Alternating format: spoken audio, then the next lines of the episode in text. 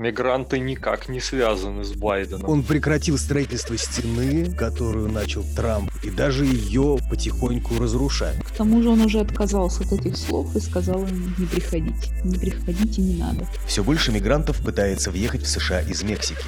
Связано ли это с приходом Джо Байдена и что происходит на американо-мексиканской границе, выясняем с автором телеграм-канала «Рыбы» Здорово. и с автором телеграм-канала «Секс, картели и Фрида Калло». Всем привет.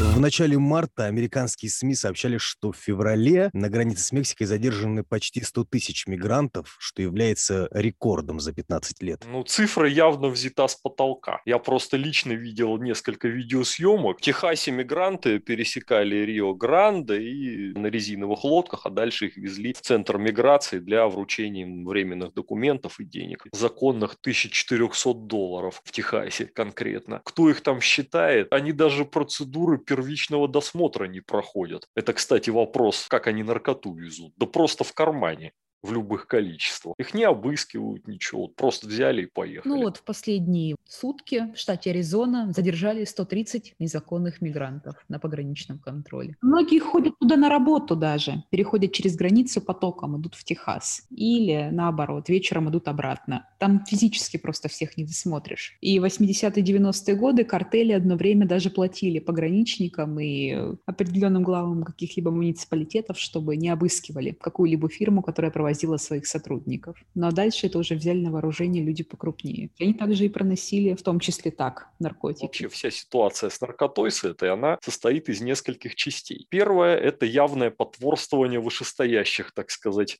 властей этому делу. Во-вторых, международная обстановка, то есть, грубо говоря, на соседние страны надавили так, что уровень жизни там стал совершенно неприемлемым вообще с трудом терпимым даже людьми, которые вовсе не избалованы хорошей жизнью. И в итоге миграционная волна рванула в сторону США. Мексика считается самой преуспевающей страной Центральной Америки, но соседи ее весьма специфические граждане. По сути, эти страны ничего не производят. Единственный ресурс у них — это бананы и частично производство руды и добыча руды. Ну, также они идут через Мексику в сторону Соединенных Штатов. По большей части это от того, что в странах Латинской Америки уже есть нечего. Примите во внимание хотя бы даже местный климат. Если бы он там был ровный какой-нибудь, континентальный, тропики это штука такая, для здоровья, ну, как бы сложная довольно-таки. С медициной там плохо. В частности, куча ядовитой, ползающей, летающей дряни. Там действующие вулканы и тайфуны. Панаме в этом отношении повезло больше всех из этих стран. Повезло тем, точнее, кто в этой самой Панаме работает на предприятиях, имеющих устойчивое финансирование, оно там аж на целое одно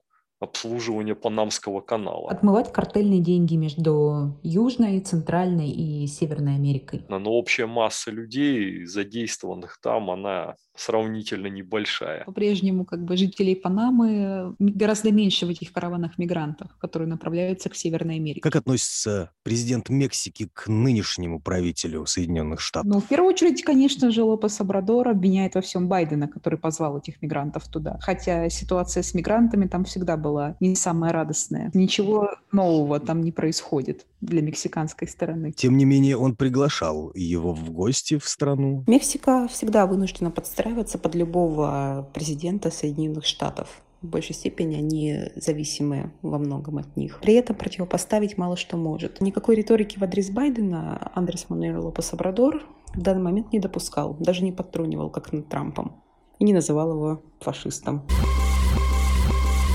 Мексика, как и ряд других государств, входит э, в перечень стран, обязательных для посещения новоизбранным американским президентом и его супругой. В прошлый раз, например, вместо супруги президента ездила дочь Трампа, Иванка. Как раз за несколько дней до ее приезда на консульство американское в Мичоакане напал наркокартель новое поколение Халиска. Но, в принципе, это не стали анонсировать в соцсетях, и она поехала просто в другое консульство на территории Мексики. И все прошло более-менее хорошо. Ну, я бы не сказал, что прям напали. Это было похоже на поведение гориллы, которая себя в грудь кулаками лупит. Такая инсценировочка, ну, хайп попросту говоря. Ну а Мексика отрабатывает свое подчиненное положение по отношению к США. Так что да, они подстраиваются под любого руководителя. Да, они не позволяют себе распускать языки потому что прилетевшая какая-нибудь ракета Hellfire по президентскому дворцу достаточно быстро может изменить всю риторику, если надо будет. А что говорят наркоблогеры, телеграм-каналы, которые принадлежат тем же самым картелям? Я бы не сказала, что наркоблогеры и телеграм-каналы отдельные принадлежат картелям в большинстве своем. Это криминальные журналисты или приграничные, в том числе американские журналисты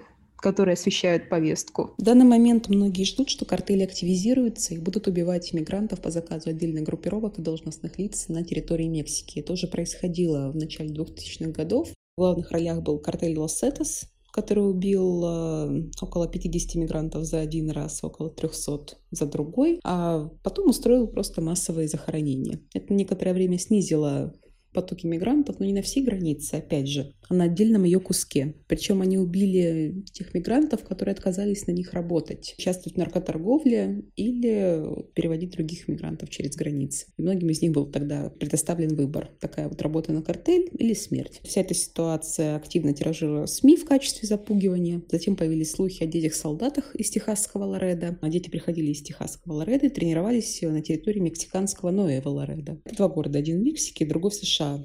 По сути, там э, перейти из одного в другой – это дело нескольких минут через мост. Вооруженные подростки-американцы ездили в Мексику убивать людей? Тренироваться убивать людей, а потом и убивать. Против кого они воевали? Против картелей или в составе каких-то картелей? Там подобрали детей, как их принято называть в России, неблагополучные. Родители за ними особо не смотрели, а тут им, по сути, предложили давать карманные деньги, пансион, плюс еще бывшие военные инструкторы показывают им, как убивать людей. Единственное условие – не принимай наркотики. Да их даже вербовать не надо. Это, знаешь, как блатная романтика своего рода в СССР была, как и большинство вот тех, кто, так сказать, начинает жизнь. Что они видят? Либо они видят тех, кто пашет на ферме, ну и зарабатывает себе на жизнь, в принципе, не бедствует, но приходится работать. Либо лихие бандиты там с автоматами на крутых тачках, полными карманами денег и так далее. Что же выбрать здесь в этой ситуации? Был один эпизод в начале прошлой осени, когда северо-восточный картель выпустил подростков против мексиканского спецназа. Он с ними быстро расправился и объявил позже, что некоторые из них было 14, а то и 13 лет. Точно известно, что одного добили уже после того, как операция была закончена. Выручка картелей удвоилась за коронавирусный период. С чем ее можно связать? Ведь ограничения были тоже, локдаун уходила Мексика и Америка. Локдаун – это такая вещь, во-первых, которая действует только на очень глупых и законопослушных одновременно людей. Это раз. Второе. Выручка картелей, она не удвоилась, она удесятерилась по самым скромным подсчетам. Те, кто заплатил на таможне, они плевать хотели на этот локдаун, так же, как и у нас, так же, как и там. В связи с пандемией, с э, локдауном, который был принят, резко повысился спрос на марихуану как э, на предметы для, опять же, успокоения нервов, потому что на территории Америки, в первую очередь, выросло число людей с нервными заболеваниями, с нервными расстройствами и, опять же, с нервными состояниями, вызванными такой жизнью в условиях пандемии. Нужно не только снять стресс, некоторым людям наркотики были также необходимы, чтобы снять боль. От некоторых поставщиков, например, от поставщиков Канады, которые в большей степени соблюдали правила локдауна, они были отрезаны. На смену им тут же пришли новые, хотя менее выгодные кто сейчас получает, вот конкретно сейчас, сию секунду получает доход от того, что в Штаты забрасывается просто килотонны марихуаны? Незаконные бандформирования, скорее всего. Американские пограничники, американский госнаркоконтроль, то есть все, кто угодно, кроме официальных властей Мексики. Еще в ноябре Мексика анонсировала легализацию марихуаны в рекреационных целях.